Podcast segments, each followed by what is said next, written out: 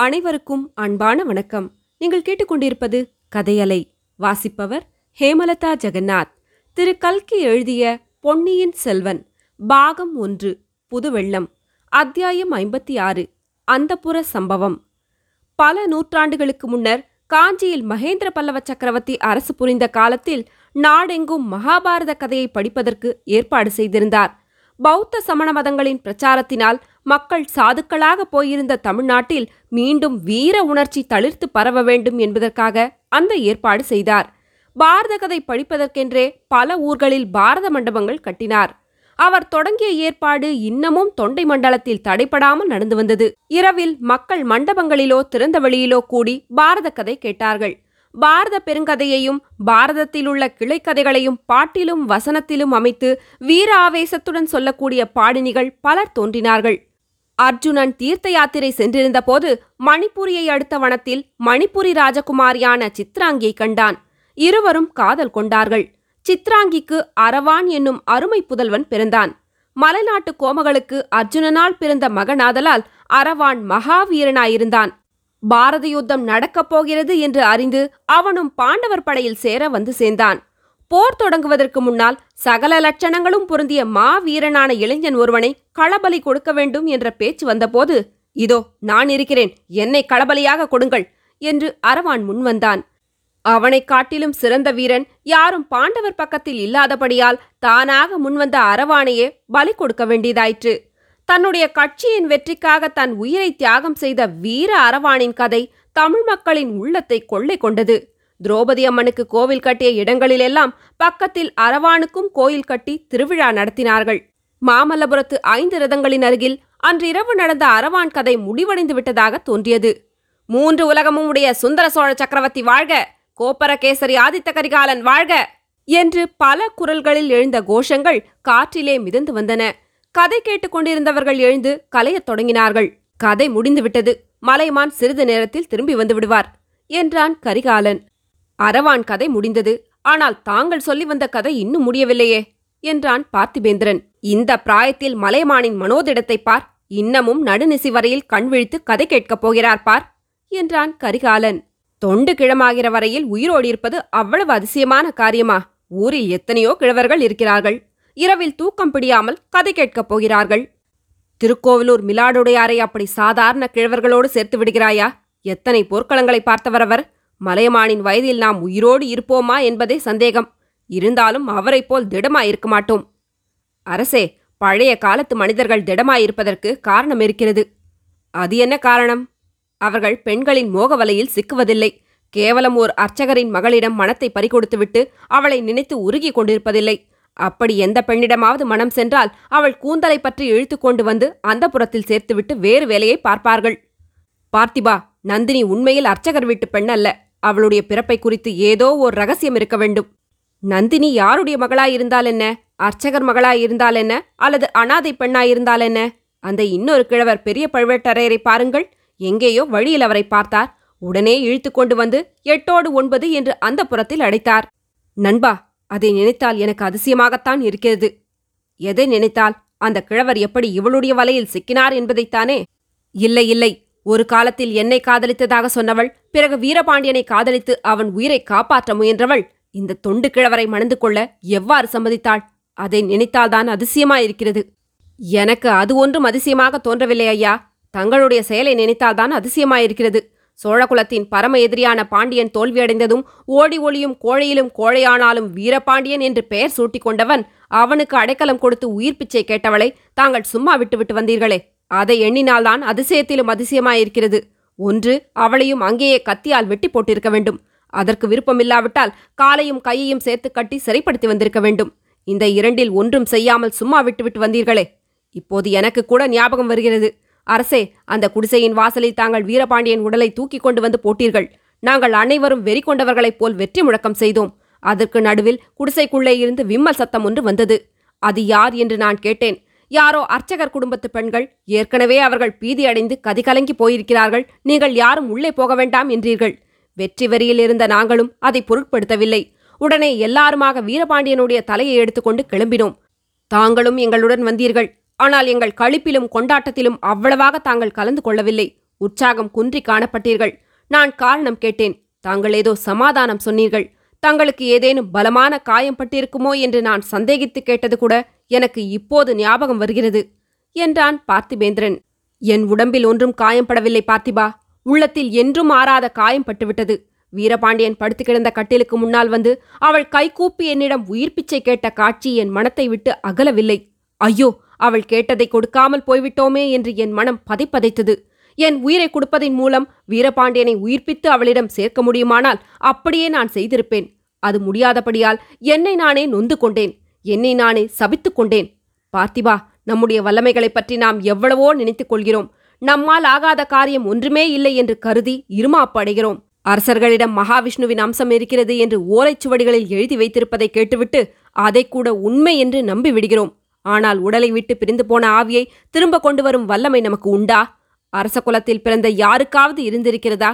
நம்மால் உயிரை வாங்கத்தான் முடியும். ஆனால் உயிரை கொடுக்கும் சக்தி மனிதர்களாய் பிறந்த யாருக்கும் இல்லை. அப்படி இல்லாமல் இருப்பதே மிக நல்லது. அந்த வல்லமை தங்களுக்கு இருந்திருந்தால் எவ்வளவு தவறான காரியம் நடந்து போயிருக்கும்? பாண்டியனுக்கு மறுபடியும் உயிரை கொடுத்திருப்பீர்கள். அவன் மீண்டும் எங்கேயாவது மலைப்பொந்தில் போய் ஒளிந்திருப்பான். பாண்டிய நாட்டு யுத்தம் ஒருவேளை இன்னும் நடந்து கொண்டிருக்கும். இவ்வளவும் ஒரு பெண்ணின் பொய்க் கண்ணீருக்காக. என்றான் பார்த்திபேந்திரன். பல்லவா நீ பெண் குலத்தை வெறுக்கும் துர்பாகியசாலி. காதல் என்றால் இன்னது என்று நீ அறிய மாட்டாய். அதனாலேயே இவ்விதம் பேசுகிறாய். ஆம் நான் எந்த பெண்ணுடைய கண் வலையிலும் சிக்கியதில்லைதான். ஆனால் தங்கள் அந்தரங்கத்துக்குரிய நண்பன் வந்தியத்தேவன் மஞ்சள் பூசிய முகம் எதைக் கண்டாலும் மயங்கி பல்ல இழிப்பவன். ஆகையினாலேயே அவனை தங்களுக்கு என்னை காட்டிலும் பிடித்திருக்கிறது. இல்லையா அரசே? ஆஹா கடைசியில் வந்தியத்தேவனிடம் வந்துவிட்டாயல்லவா? ஏது இத்தனை நேரம் அவனை மறந்துவிட்டாயே என்று பார்த்தேன். ஆம் அவளைப் பற்றி உண்மையைச் சொன்னால் தங்களுக்கு கசப்பாகவே இருக்கும். அந்த பேச்சை விட்டுவிடுகிறேன். பிறகு என்ன நடந்தது? அரசே நந்தினியை மறுபடியும் தாங்கள் சந்திக்கவே இல்லையா? வீரபாண்டியனுக்காக உருகினவள் எப்படி கிழவர் பழுவேட்டரையரை மணந்தாள் என்று அவளை கேட்கவே இல்லையா? வீரபாண்டியனை கொன்ற இரவில் வெற்றி கோலாகலங்களுக்குப் பிறகு நீங்கள் எல்லாரும் பாசறைகளில் படுத்து தூங்கினீர்கள். எனக்கோ தூக்கம் வரவில்லை. அவளை மறுபடியும் பார்க்க வேண்டும் என்று என் உடம்பில் உள்ள ஒவ்வொரு நரம்பும் துடித்தது. அவளை பார்த்து ஏதேனும் சமாதானம் சொல்ல வேண்டும் மன்னிப்பு கேட்க வேண்டும் என்று விரும்பினேன். மற்றொரு சமயம் அவள் பேரில் எனக்கு பொங்கி எழுந்த கோபத்தை கொட்ட வேண்டும் என்ற ஆவேசம் உண்டாயிற்று. எப்படியாவது அவளை பார்த்தால் ஒழிய மனநிம்மதி ஏற்படாது சோழ நாட்டுக்கு திரும்பி போக முடியாது என்று தோன்றியது. ஆகையால் நள்ளிரவில் நீங்கள் யாரும் அறியாமல் பாசறையிலிருந்து புறப்பட்டு குதிரை ஏறிச் சென்றேன். வைகை நதியின் நடுவிலிருந்த தீவை அடைந்தேன். மனம் பதைப்பதைக்க உடம்பெல்லாம் நடுங்க கால்கள் தள்ளாட குதிரையிலிருந்து இறங்கி மெல்ல மெல்ல நடந்து பெருமாள் கோவிலுக்கு அருகில் சென்றேன். அங்கே இருந்த குடிசைகள் எல்லாம் எரிந்து சாம்பலாகி கிடப்பதைக் கண்டேன். ஒரு வயோதிகரும் வயோதிக ஸ்திரீயும் எரிந்த குடிசைக்கு பக்கத்தில் உட்கார்ந்து புலம்பிக் கொண்டிருந்தார்கள். இன்னும் கொஞ்சம் நெருங்கி சென்று பார்த்ததில் அவர்கள்தான் முன்னொரு தடவை நந்தினியை பழையாறை அரண்மனை தோட்டத்துக்கு அழைத்து வந்தவர்கள் என்று தெரிந்தது. என்னை பார்த்ததும் அவர்களுடைய துக்கமும் பீதியும் பன்மடங்கு ஆயின. முதலில் அவர்களால் எதுவுமே பேச முடியவில்லை. கொஞ்சம் கொஞ்சமாக அவர்களை தைரியப்படுத்தி விசாரித்தேன். ஆற்றுக்கு அக்கறையில் இருந்த கிராமத்தில் அவர்களுடைய மூத்த குமாரி இருந்தாளாம். அவளுக்கு பிரசவ காலம் என்று அறிந்து அவளை பார்த்து வர போயிருந்தார்களாம். நந்தினி அவர்களுடன் வர மறுத்துவிட்டாளாம். மனம் போனபடி நடந்து பழக்கமுள்ள அந்த பிடிவாதக்கார பெண்ணை ஒன்றும் செய்ய முடியாமல் அவர்கள் மட்டும் போய்விட்டு திரும்பி வந்தார்களாம். வழியில் யாரோ சில முரடர்கள் ஒரு பெண்ணை காலையும் கையையும் கட்டி எரித்துக் கொண்டிருந்த சிதையில் பலவந்தமாக போட முயன்றதை அவர்கள் பார்த்தார்களாம். யுத்த காலத்தில் இத்தகைய விபரீதங்கள் நடப்பது இயல்பு என்று எண்ணி அவர்களுக்கு அருகில் போகவும் பயந்து கொண்டு விரைவாக இங்கே வந்து சேர்ந்தார்களாம். வந்து பார்த்தால் குடிசைகள் பற்றி எரிந்து கிடந்தனவாம். நந்தினியையும் காணவில்லையாம். இந்த விவரத்தை சொல்லிவிட்டு அர்ச்சகரும் அவர் மனைவியும் இளவரசே எங்கள் மகள் எங்கே? எங்கள் அருமை குமாரி எங்கே? என்று கதறினார்கள். அவர்கள் நந்தினியின் உண்மை பெற்றோர்கள் அல்லவென்று எனக்கு முன்னமே தெரிந்திருந்தது. இப்போது அது சர்வ நிச்சயமாயிற்று. உண்மையில் பெற்றவர்களாக இருந்தால் இப்படி தனியாக விட்டுவிட்டு போயிருப்பார்களா? ஆகையால் அவர்கள் பேரில் எனக்கு இரக்கமோ அனுதாபமோ உண்டாகவில்லை. நந்தினியின் கதியைப் பற்றி சொல்ல முடியாத துக்கம் ஏற்பட்டு நெஞ்சை அடைத்தது. உங்கள் மகள் எரிந்த சிதையை தேடிப்போய் நீங்களும் எரிந்து செத்துப்போங்கள் என்று வயிற்றெரிச்சல் தீர அவர்களை சபித்துவிட்டு திரும்பி பொழுது விடுவதற்குள் பாசறைக்கு வந்து சேர்ந்தேன். நீங்கள் எல்லாரும் நன்றாக தூங்கிக் கொண்டிருந்தீர்கள். நான் போனது திரும்பி வந்தது ஒன்றும் உங்களில் யாருக்கும் தெரியாது. ஆம் இளவரசே தெரியாதுதான். அதற்கு பிறகும் இத்தனை காலமாக இதையெல்லாம் தங்கள் மனத்திலேயே வைத்துக் கொண்டிருந்ததை நினைத்தால் வியப்பாயிருக்கிறது. சிநேக தர்மத்துக்கு இவ்வளவு மாறாக தாங்கள் நடந்து கொள்வீர்கள் என்று நான் கனவிலும் எண்ணவில்லை. தங்களுடைய நிலையில் நான் இருந்திருந்தால் தங்களிடம் சொல்லாமல் இருந்திருக்க மாட்டேன் என்றான் பார்த்திபன். ஆனால் நீ என்னுடைய நிலையில் இல்லையே பார்த்திபா. இந்த உலகில் யாருமே என்னுடைய நிலையில் இருந்திருக்க முடியாது. என் நிலையில் இருந்திருந்தால் நீ எப்படி நடந்து கொண்டிருப்பாய் என்று யார் சொல்ல முடியும் என்றான் கரிகாலன். அரசே நடந்து போனதைப் பற்றி இப்போது நமக்குள் விவாதம் வேண்டாம். அப்புறம் என்ன நடந்தது? நந்தினியை பிறகு எப்போது பார்த்தீர்கள்? பழுவூர் இளையராணியான பிறகா? அதற்கு முன்னுமேயா? அதற்கு முன்னால் நான் பார்த்திருந்தால் அவள் பழுவூர் ராணியாகி இருக்க மாட்டாள். பழுவேட்டரையரின் கல்யாணம் நடந்தபோது நானும் நீயும் ஊரில் இல்லை. அந்த செய்தி வந்தபோது நாம் இருவரும் அருவருப்போடு பேசிக்கொண்டது உனக்கு நினைவில் இருக்குமே?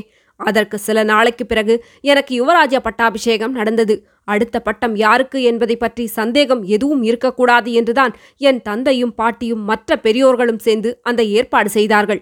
மதுராந்தகனுக்கு யாராவது துர்போதனை செய்து தூபம் போட்டுவிடப் போகிறார்கள் என்ற பயம் அவர்களுக்கு இருந்ததோ என்னவோ? இளவரசு பட்டம் கட்டியதோடு பரகேசரி பட்டம் அளித்து என் பெயராலேயே கல்வெட்டு சாசனம் ஏற்படுத்தும் உரிமையையும் அளித்தார்கள். இனி சோழ சாம்ராஜ்யத்தை ஆளும் பொறுப்பு முழுதும் உனக்கே என்று என் அருமை தந்தை மனமாற வாயார கூறினார். அதை நாட்டார் நகரத்தார் அமைச்சர்கள் தளபதிகள் அனைவரும் ஒப்புக்கொண்டு ஜெயகோஷம் செய்தார்கள். இந்த கோலாகலத்தில் நான் நந்தினியை அடியோடு மறந்திருந்தேன். ஆனால் பட்டாபிஷேக சடங்கு நடந்து முடிந்த சிறிது நேரத்துக்கெல்லாம் அவளை நான் என்றும் மறக்க முடியாத சம்பவம் நேர்ந்தது. பழமையான சோழர் குலத்து மணிமகுடத்துடன் என்னை சக்கரவர்த்தி அந்தப்புறத்துக்கு அழைத்து போனார். என் அன்னையிடமும் பாட்டியிடமும் மற்ற அந்தப்புற மாதரிடமும் ஆசி பெறுவதற்காக அழைத்து போனார். என்னை தொடர்ந்து என் சகோதரனும் முதன் மந்திரியும் பழுவேட்டரையர்களும் வந்தார்கள். அந்த புறத்தில் வயது மிகுந்த தாய்மார்களோடு என் தங்கையும் அவளுடைய தோழிகளும் மற்றும் பல இளமங்கையரும் கூட்டமாக நின்றார்கள். எல்லாரும் ஆடை ஆபரணங்களினால் ஜொலித்துக் கொண்டு மகிழ்ச்சியினால் மலர்ந்த முகங்களோடு எங்கள் வரவை ஆவலுடன் எதிர்பார்த்து கொண்டு நின்றார்கள். ஆனால் அத்தனை முகங்களிலும் ஒரே ஒரு முகம்தான் என் கண்ணுக்கு தெரிந்தது. அது நந்தினியின் முகம்தான். எரிந்து சாம்பலாய் போனாள் என்று நான் எண்ணியிருந்த என் இதய தேவதைதான் அவள். அந்த அரண்மனை அந்தப்புறத்துக்குள் அவள் எப்படி வந்தாள்? அவ்வளவு பிரமாதமான ஆடை அலங்காரங்களுடன் ராணிக்குள் நடுநாயகமான மகாராணியாக அங்கே எப்படி நிற்கிறாள்? அவள் முகத்தில்தான் என்ன மந்தகாசம். அவளுடைய சௌந்தரியம் முன்னை காட்டிலும் பத்து மடங்கு அதிகமாயிருப்பது எப்படி? சில கண நேரத்திற்குள் என் உள்ளம் பற்பல ஆகாச கோட்டைகளை கட்டிவிட்டது. சோழ சாம்ராஜ்யத்திற்கு உரியவன் என்று நான் முடிசூட்டிக் கொண்ட அன்றைய தினம் உண்மையிலேயே என் வாழ்நாளில் அதிர்ஷ்ட தினமாகப் போகிறதா? என் உள்ளத்தை கவர்ந்த ராணியை என் பட்ட மகிழ்ச்சியாகவும் அடையப் போகிறேனா? ஏதோ ஒரு அதிசயமான இந்திர ஜாலத்தினால் மந்திர சக்தியினால் அவ்விதம் நடக்கப் போகிறதா? இப்படி நான் எண்ணிக்கொண்டிருக்கையில் என் அன்னை வானமாதேவி முன்னால் இரண்டு அடி நடந்து வந்து குழந்தாய் என்று சொல்லி என்னை ஆசிர்வதித்து உச்சி முகந்தாள். அதே சமயத்தில் யாரும் எதிர்பாராத அச்சம்பவம் நடந்துவிட்டது. என் தந்தை ஹா என்று ஒரு கூச்சலிட்டுவிட்டு திடீரென்று தரையில் சுருண்டு விழுந்து மூர்ச்சையடைந்தார். உடனே அவ்விடத்தில் பெரும் குழப்பமாகிவிட்டது. நானும் மற்ற எல்லாரும் சக்கரவர்த்தியை தூக்கி உட்கார வைத்து மூர்ச்சை தெளிவிப்பதில் கவனம் செலுத்தினோம். என் அன்னையையும் பாட்டி செம்பியன் மாதேவியையும் தவிர மற்ற மாதர் அனைவரும் உள்ளே சென்று விட்டார்கள். தந்தைக்கு சீக்கிரத்தில் மூர்ச்சை தெளிந்துவிட்டது. என் சகோதரி குந்தவையை தனி இடத்துக்கு நான் அழைத்துச் சென்று நந்தினி அங்கே எப்படி வந்தாள்? என்று கேட்டேன். நந்தினி பெரிய பழுவேட்டரையரை மணந்து கொண்டு இப்போது பழுவூர் இளையராணியாக விளங்குகிறாள் என்று குந்தவை சொன்னாள். என் நெஞ்சில் கூறிய ஈட்டி பாய்ந்தது. நண்பா போர்க்களங்களில் எத்தனையோ முறை நான் காயப்பட்டதுண்டு.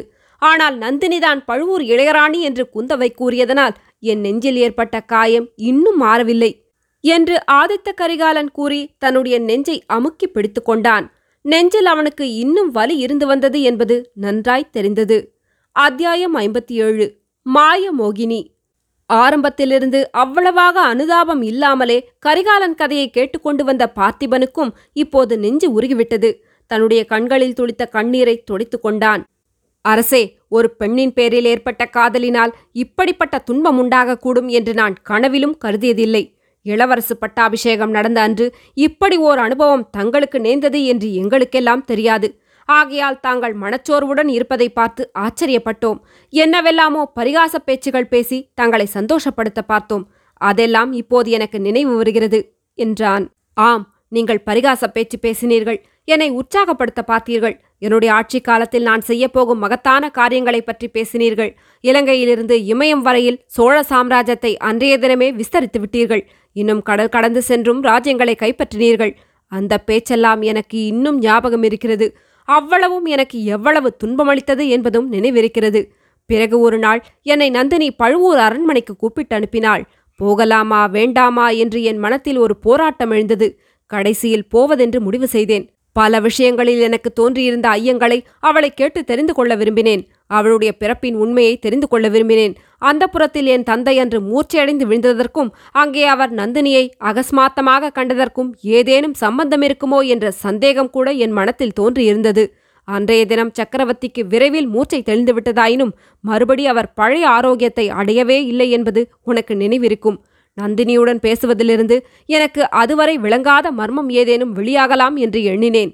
இதையெல்லாம் ஒரு வியாஜமாக வைத்துக் கொண்டேனே தவிர உண்மையில் நான் சென்ற காரணம் அவளிடம் இருந்த காந்த சக்திதான் வேறு காரணங்களை கற்பித்து என்னை நானே ஏமாற்றிக் கொண்டு சென்றேன்.